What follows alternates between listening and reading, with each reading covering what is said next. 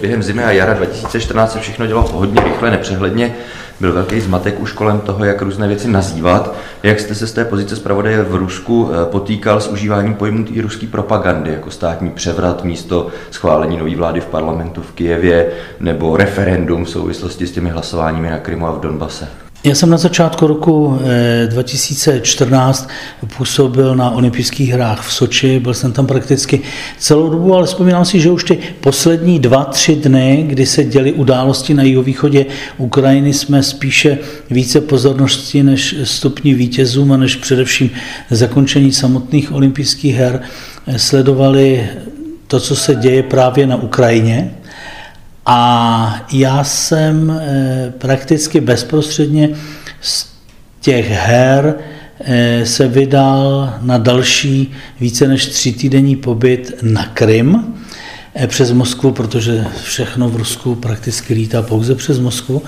Takže z několika hodinovým zdržením v Moskvě jsme pokračovali dál na Krym, kde jsme sledovali celé události.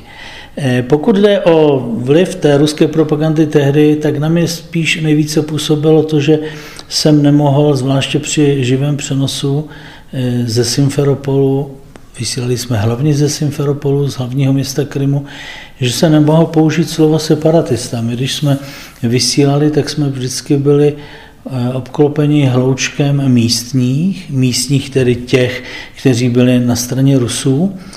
A ti si nás nahrávali, hrozili nám, někteří nás potom chtěli atakovat přímo, nejen ústně, ale protože jsme měli prakticky velmi těsný kontakt i fyzicky. A museli jsme si dávat slovo především, museli jsme si dávat pozor především na slovo v našem projevu separatista, které bylo vnímáno těmi místními velmi hanlivě.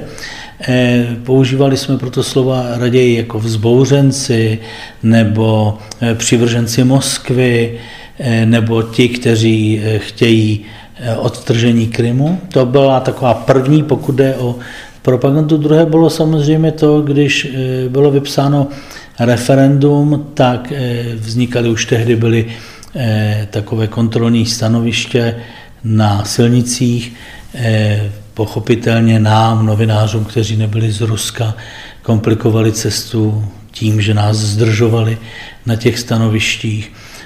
To referendum samotné my jsme vnímali prakticky celou dobu jako nařízený, předem promyšlený akt.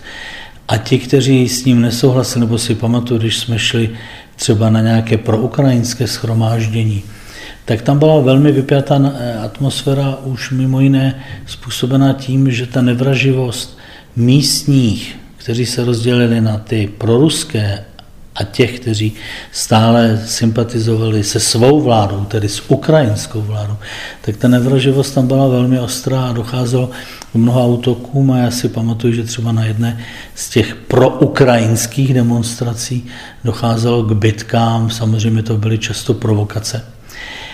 Ten vliv propagandy tam byl velmi silný, protože já si pamatuju v prvních dnech najednou se objevil, myslím si, že to bylo v Jaltě, myslím si, že to bylo v Jaltě, v přístavu byla taková velká zeď a najednou se tam objevil, objevila obrovská, obrovská malba Vladimíra Putina, hrdiny, který tahá Krym zpátky do rodného přístavu. Z toho se potom stal slogan, že se Krym vrátil do rodného přístavu.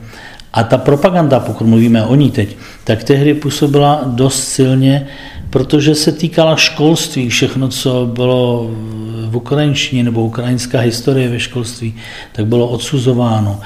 Prakticky hřivna okamžitě přestala fungovat. Byly problémy se sítí. A tehdy, to, pokud si dobře vzpomínám, tak v těch prvních týdnech na Krymu všechno, co nefungovalo v uvozovkách, tak bylo ve spojení s Ukrajinou. A naopak všechno, co fungovalo, tak to bylo to ruské.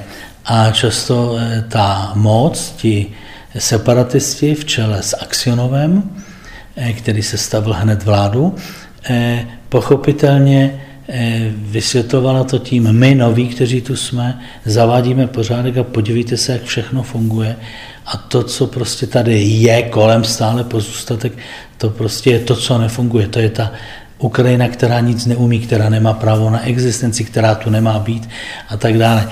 Propaganda sehrála velmi výraznou roli a poslední jenom věta je asi patrně tu největší sehrála eh, při příchodu takzvaných zelených mužíků, kteří byli okamžitě považováni za osvoboditele, dokonce dostali, přestože Putin stále říkal, že s nimi nemá nic společného, tak několik set jich po několika měsících později vyznamenal řády vyznamenáními a medailemi, mimo jiné za ohleduplnost, s jakou působili při získávání a onom návratu Krymu do rodného přístavu. Prostě lidé ozbrojeni v nových uniformách bez označení byli okamžitě režimem považováni za osvoboditele, za nositele. My se vybavovali snímky z druhé světové války, kdy uniformovaný voják drží dítě se šeříkem v ruce, tak k podobným scénám docházelo tehdy na Krymu, kdy tito osvoboditelé byli takto představováni jako ti, kteří přinesli z Ruska, a to bylo, každodenně jsme slyšeli mír, jako kdyby byla válka. Oni přinesli mír. Vy jste už tehdy mluvil o těchto zelených mužíčcích celkem jednoznačně, jako že to jsou ruští vojáci ještě v době, kdy Putin jejich jako příslušnost k ruské armádě popíral. Měl jste z toho potom nějaké problémy ze strany ruských úřadů?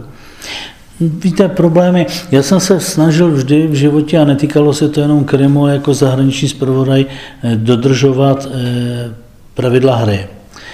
Snažil, ať jsem si o nich myslel cokoliv, ale snažil jsem se dodržovat, abych si lidově řečeno nenaběhl.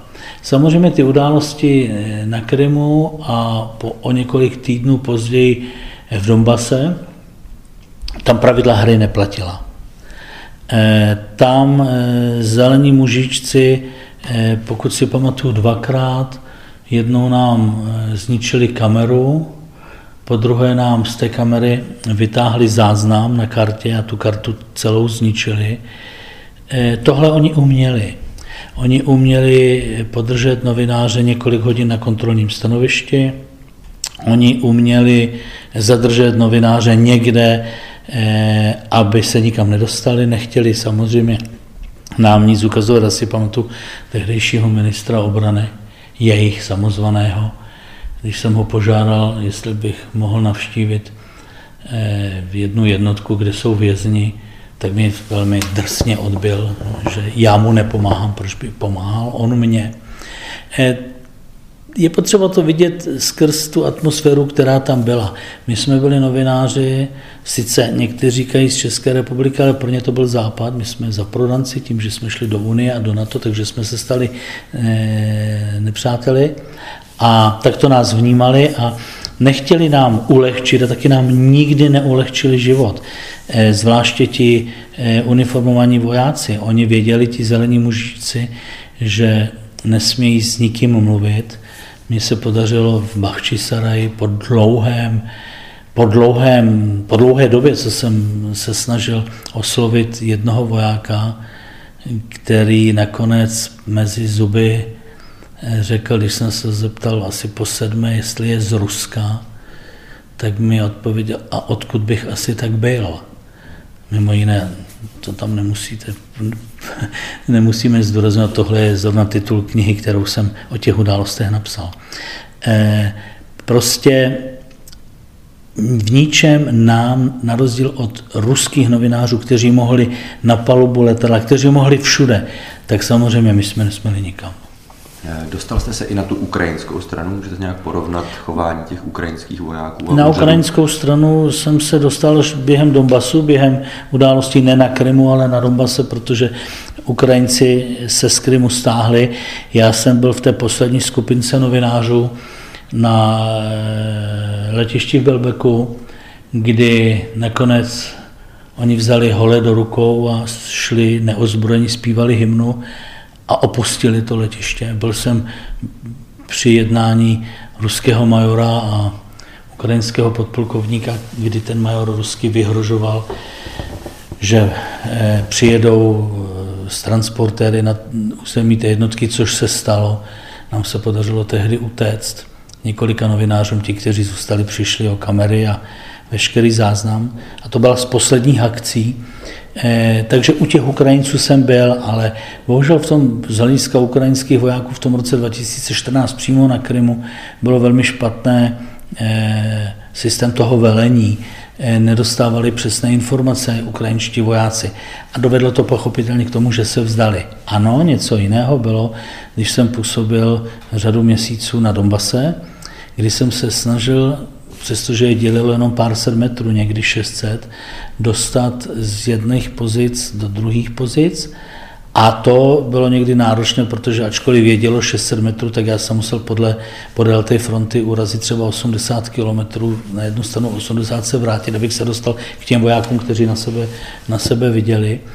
A tam prostě jsem byl, byl pobýval i u Ukrajinců, i u Rusů, nebo proruských ozbrojenců, ale i Rusů.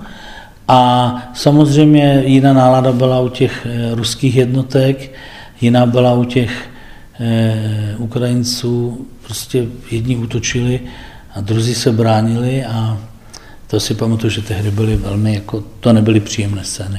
Hmm. Poslední otázka, tušil jste už tehdy znát v ruské společnosti vládnoucí vrstvě, že ten zájem Rusů o Ukrajinu je daleko zásadnější, než se nám všem asi tehdy zdálo? Samozřejmě, samozřejmě, že jsem to vnímal.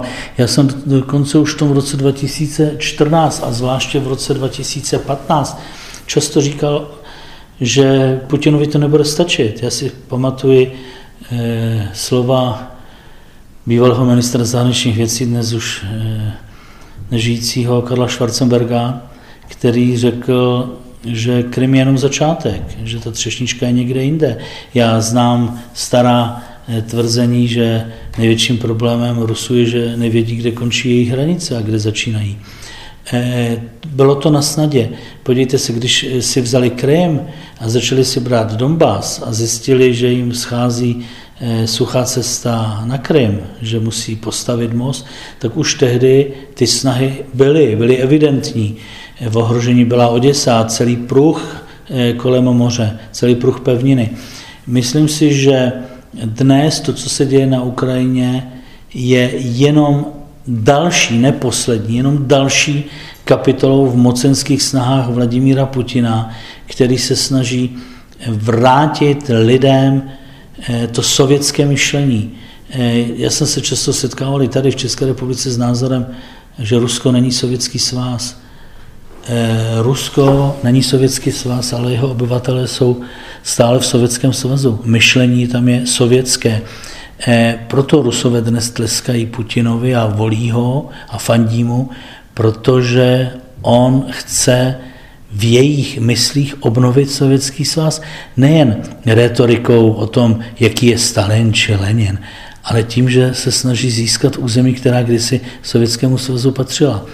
A proto v, dodnes vnímám události v Donbase jako první kapitolu na snaz, ve snaze ruského režimu tu Ukrajinu úplně zničit.